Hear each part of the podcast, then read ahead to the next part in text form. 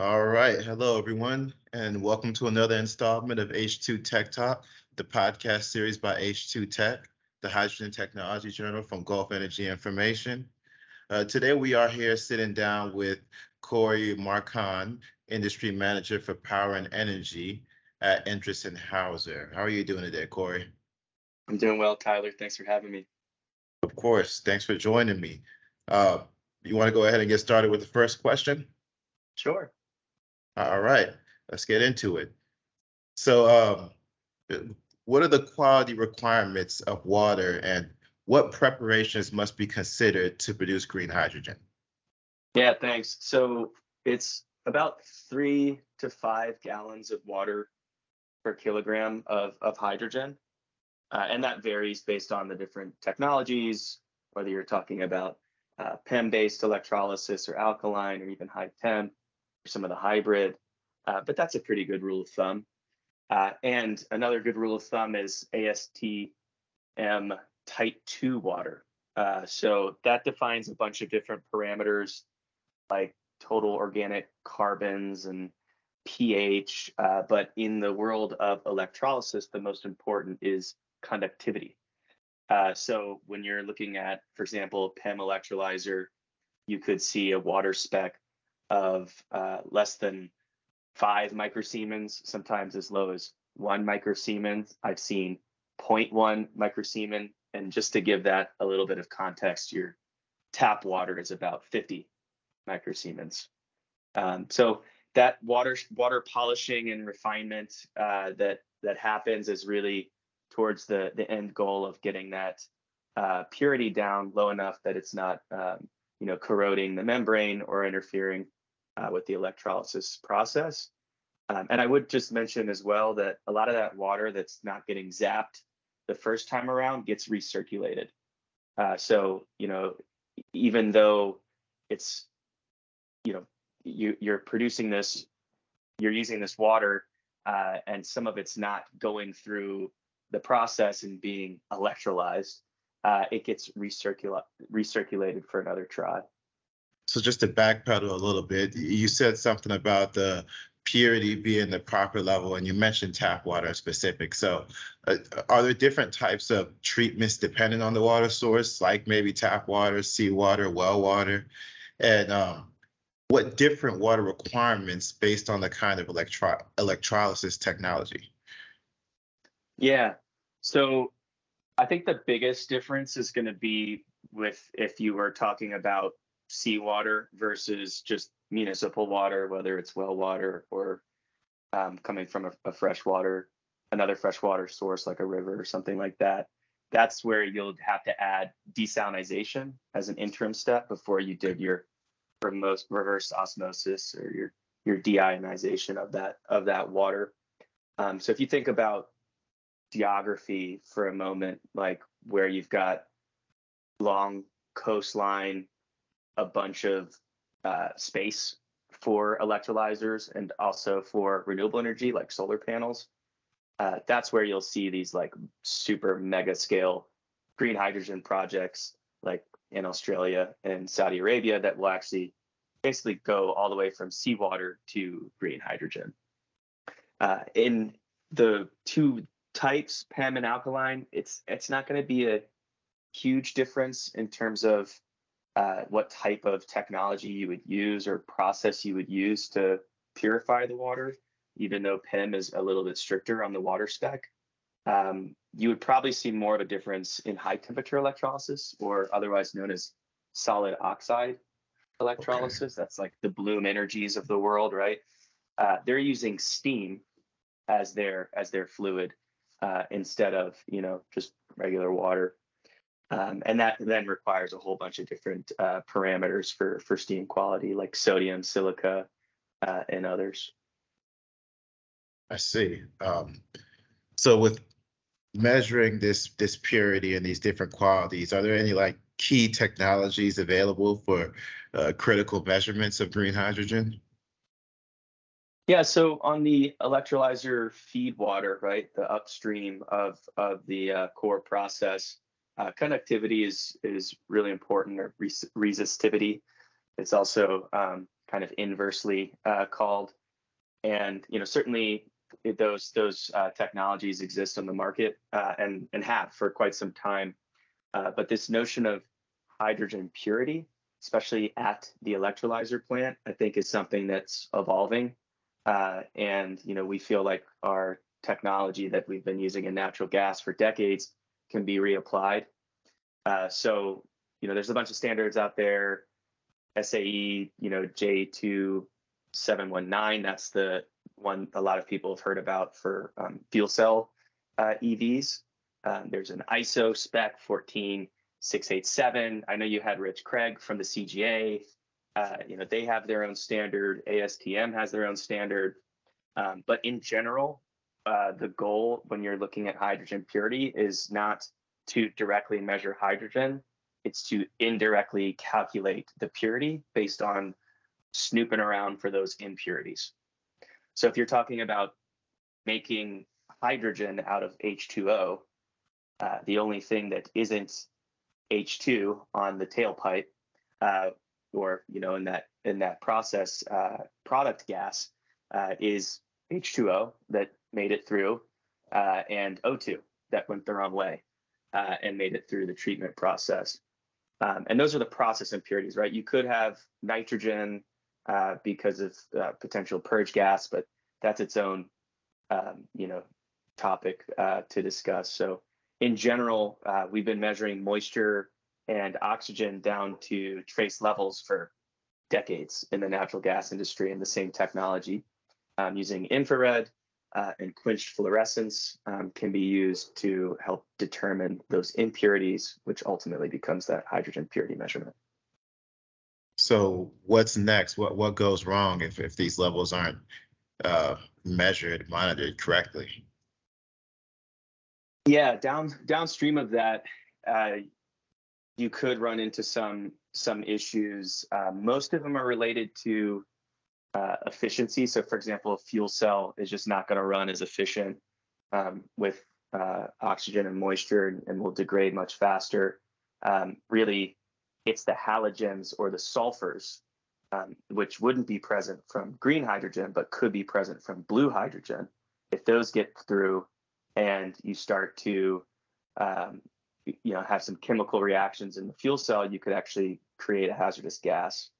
Um, when you know we hail the fuel cell as the the ultimate zero emission uh, you know um, mechanism it uh, it would be a shame if we were getting uh, toxic fumes out there out of those tailpipes, right? Um, but that's just kind of one aspect of of safety, right? I mean, there's uh, a lot we could we could talk about um, downstream. Um, you know, pipeline standards in general, right, uh, especially around moisture, are written for uh, you know fear of certain acids forming, right? Having uh, an opportunity for um, you know acids to form in the aqueous solution. Things like hydrogen sulfur and, and, turning into sulfuric acid. Gotcha so okay so speaking more on safety uh, what about safety standards you mentioned some before but what are some specific standards that are essential um, to the process and functional safety of your technologies yeah so the the ones that i was mentioning earlier are standards around purity uh, across different you know portions of the of the hydrogen value chain. When it comes to safety or specifically functional safety, the you know IEC 61511 is well known um, across really all industries, uh, particularly heavy industry. Uh, you know the, the, chemical industry, petrochemical. Those have really been the the champions of of safety, and and frankly, uh, electrolyzer plants I think are going to benefit from decades of learning uh, on you know how to safely operate and design redundant systems uh, in order to you know meet the the needs of um, early detection on things like failure mode analysis right i mean it's it's going to follow a very similar path um, so really the, the answer to your question in its narrowest form is just your typical uh, safety instrumented systems your your typical uh, SIS and, and functional safety. Uh, but there will be some, you know, unique uh, obscurities in in the hydrogen world, right? Because it is a tricky molecule where safety is going to, um, you know, be an evolving topic. Uh, particularly around um, some mechanical concerns around things like embrittlement. So you'll have uh, newer standards like ASME B31.12 for hydrogen piping um, and you know hydrogen industrial piping, uh, where you may have uh, some materials blacklisted, right? Like titanium, for example, uh, or Hastelloy, uh, or super duplex. These types of steels that we may use in um, carbon uh, sequestration, right? Really high pressure, very large Coriolis flow meters that we use in, um, you know, carbon capture. You can't apply that same uh, flow meter for the same uh, scale uh, of hydrogen um, being pushed uh, from one place to another uh, and us needing to meter it specifically for uh, just the reason of that material compatibility. Um, but yeah, in, in general, you know, our, our view is that because it's such a fast pace right now, uh, we want to try to facilitate um, and be a part of, you know, really uh, a participant in the community that I think is developing in hydrogen, not just hydrogen safety, but really when you go to these conferences, there's clearly everyone is is pretty humble uh, in in how we we want to approach the next uh, decade as we build all this infrastructure out. And so uh, this idea of safety being more of a value instead of a priority, um, if I can borrow that uh, phrase that I've heard from a, a colleague in, in Texas, right? Like priorities they uh, they shift uh, and you know, if we're in an environment of urgency to build and deploy um, for our net zero goals, um, hopefully, uh, you know, that would stay priority, right? But if it's a value, that's just intrinsic. It's intrinsic to the whole process. So, you know, we're we're we're playing our part. We're going to host a, an electrolyzer technical forum in uh, the fall. Um, you know, so of course, if my contact information is is available when you release this, we'd, we'd be happy to, to talk to more um, folks interested in attending and, and talking about safety uh, in a room full of, you know, 20 of their of their peers in electrolyzer, uh, you know, various companies. Uh, and then, you know, just to punctuate that as, as the last point, we joined uh, the Center for Hydrogen Safety, which is okay. more broadly focused on uh, facilitating that community across that full value chain, not just green hydrogen. To take it back or take it back a little bit, does any of your technology help to blend hydrogen safely? I mean, that's been something that's been talked about quite a bit lately. And you know, what are some of the safe measurements um, or volume percentage requirements? Sure. Yeah. So starting with safety, because that's probably one of the, the biggest concerns, and, and maybe I should have mentioned this in the last question, is just the downstream impact of hydrogen blending is you have certain assets, whether it's a gas turbine, a gas engine, uh, just more pipeline, that they all have their different thresholds of you know what kind of hydrogen they want to see over what kind of period of time. Uh, so in reverse order, I guess the pipelines, uh, they're you know, they could have embrittlement uh, over time. So we've seen seven to twenty percent is kind of that um, upper upper threshold, depending on you know what the material of the pipeline is.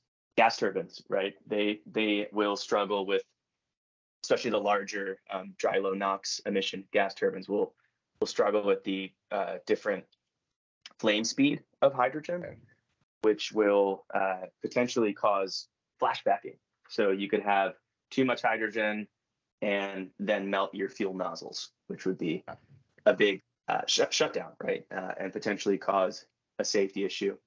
So you have multiple different uh, thresholds. So you could have situations where there's like, uh, you know, I'll, I'll, give the example of our of our case study at uh, Long Ridge Energy.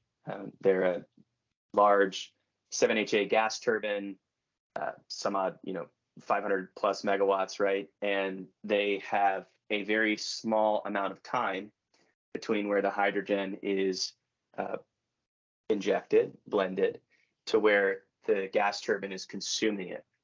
Uh, so that's good and bad. The good thing is, well, it's a really controlled environment in that you know exactly who your end user is of the hydrogen, right?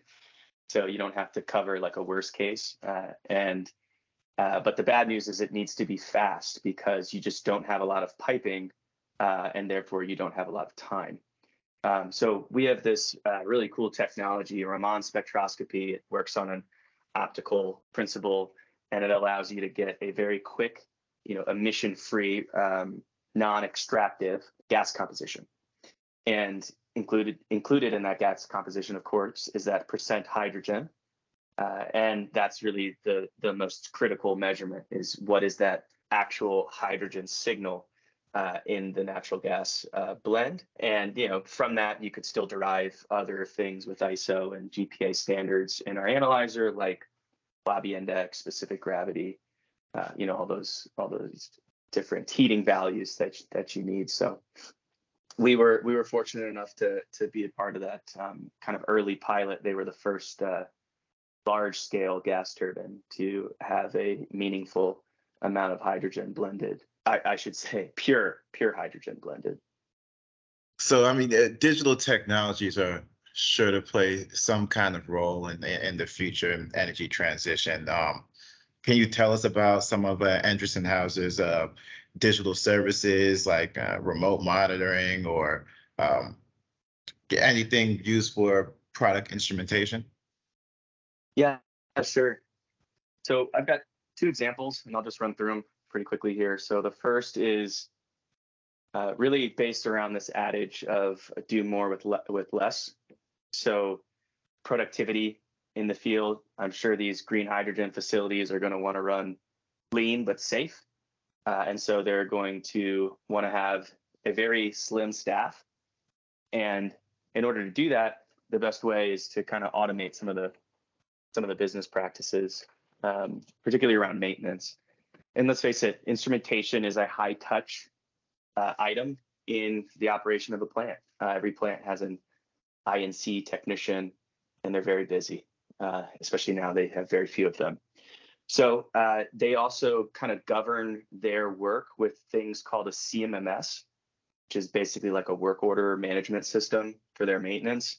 And typically what will happen is you'll have an alarm in a you know control system. It'll say something's wrong. They'll go out to an instrument. Maybe they see a fault message.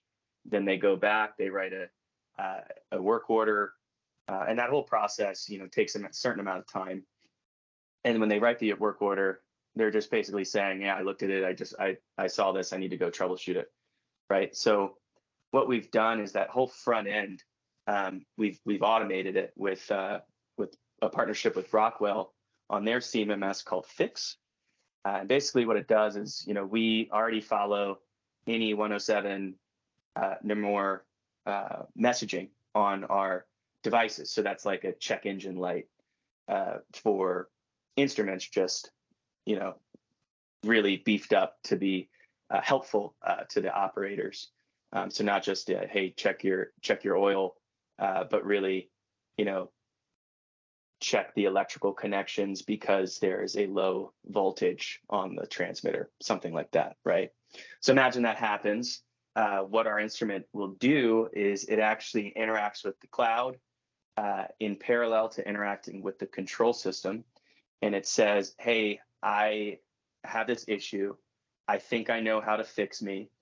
Would you please create a work order, print what I think you should do on the work order, and then hand that over to a maintenance tech to come see me, right? Uh, and and so we were able to prove out that concept of, you know, a you know I think it was a flow meter that we did in our demonstration, um, being able to auto generate its own work order with the recommended remediation. So I thought that was pretty pretty cool, especially if you're trying to streamline operations in the field. The second example is uh, I kind of I've I've been reading a lot about policy. you kind of have to in the energy transition. So much of it is driven by incentive, uh, and rightfully so, right? It's just pricing externalities different. So the production tax credit that's in the Inflation Reduction Act, whether you're talking about hydrogen uh, but even more broadly, uh, CO2, um, they are filed on a per kilogram basis. So that is a mass measurement, right? Uh, we're able to um, provide that uh, with flow meters. That is a almost direct Hmm. uh, correlation between our technology uh, and, you know, at the end of the day, what the accountant is sending to the government in order for, uh, you know, the I, the Inflation Reduction Act to either do the direct pay mechanism, which some customers may may opt for, or the actual tax credit. Uh, and so we see an opportunity here, uh, and we are looking for proof of concept for this for your listeners to effectively take our information and similar in a way where the pressure transmitter in my last example was interacting with the control system, but also with the cloud, just you know, in parallel. Uh, you can imagine a similar uh, type of relationship where you've got a Coriolis flow meter in the field. It's already, you know, doing the, it's already hardwired back to a control system or a flow computer. But what it's also uh, wired in series with is some sort of IoT device that we, you know, we also manufacture that digitizes uh, that process value in real time, and it sends it up into our cloud. And then, similar to how we brokered that information into Fiix, we could broker that information into uh, like a Tableau or a Power BI or like a accounting tool. Uh, so we could just take that that you know per kilogram measurement, which may be multiple flow meters at one site that could have built been built in phases, uh, or it could be multiple sites, right? That geographically speaking, it doesn't matter. Once it's on the internet, it's all arbitrary. so we can we can put all that information um, kind of direct to dashboard uh, from from the device. That is interesting. So you're essentially making the flow meter multifaceted, if I'm understanding correctly. Yeah, that process value is going to be used locally for control or for monitoring purposes, just to make sure everything's functioning. But then later it gets used for tax purposes.